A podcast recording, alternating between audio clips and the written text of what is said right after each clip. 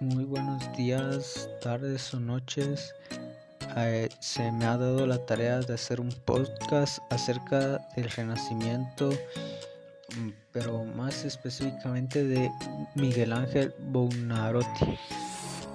Mm, exprese los sentimientos que reflejan dos de las obras del artista.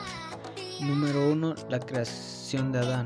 La escena tiene lugar después de que Dios ha creado la luz, el agua, el fuego, la tierra y los demás seres vivos. Dios se aproxima al hombre con toda su energía creadora acompañado de un corte celestial. Número 2. El juicio final. Este nuevo muro de la capilla sixtina tendría un tema específico, el juicio final la representación de la segunda venida de Jesucristo y el juicio final de Dios sobre la humanidad fue un tema popular durante todo el Renacimiento. Por ejemplo, Giotto, considerado el padre del Renacimiento, es conocido por su versión del juicio final en la capilla de los Scrovegni. Eh, explica la especialidad del artista. Durante los cerca de 70 años que duró su carrera, Miguel Ángel cultivó por igual la pintura, la escultura y la arquitectura, con resultados extraordinarios en cada una de estas facetas artísticas.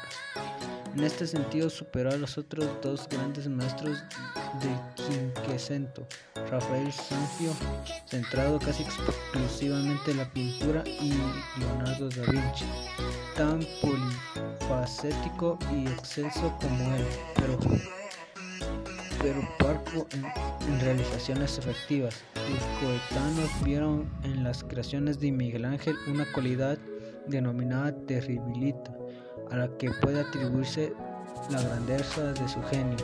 Dicho término se refiere a aspectos como el vigor físico, intensidad emocional y el entusiasmo creativo, verdaderas constantes en las obras de este artista que les confieren su grandeza y su personalidad inimitables. Describa cuál de las obras aporta un crecimiento artístico al futuro.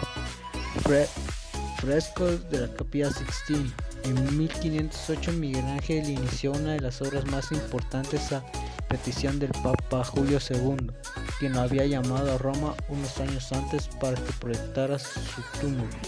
Conocido por el desprecio de la pintura, Miguel Ángel aceptó la obra bajo protesta, motivo por el cual durante el proceso redactó varias cartas en las que expresaba su descontento.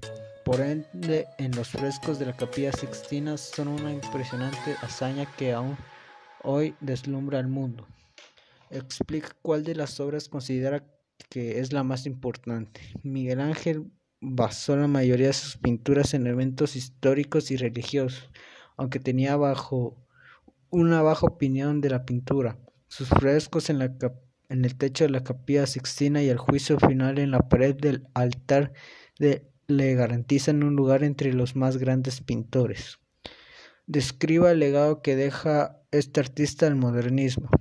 Artista renacentista, abordó disciplinas como la escultura, la arquitectura y la pintura, y está considerado uno de los más grandes artistas de la historia del arte, tanto por esculturas como sus pinturas y obra arquitectónica.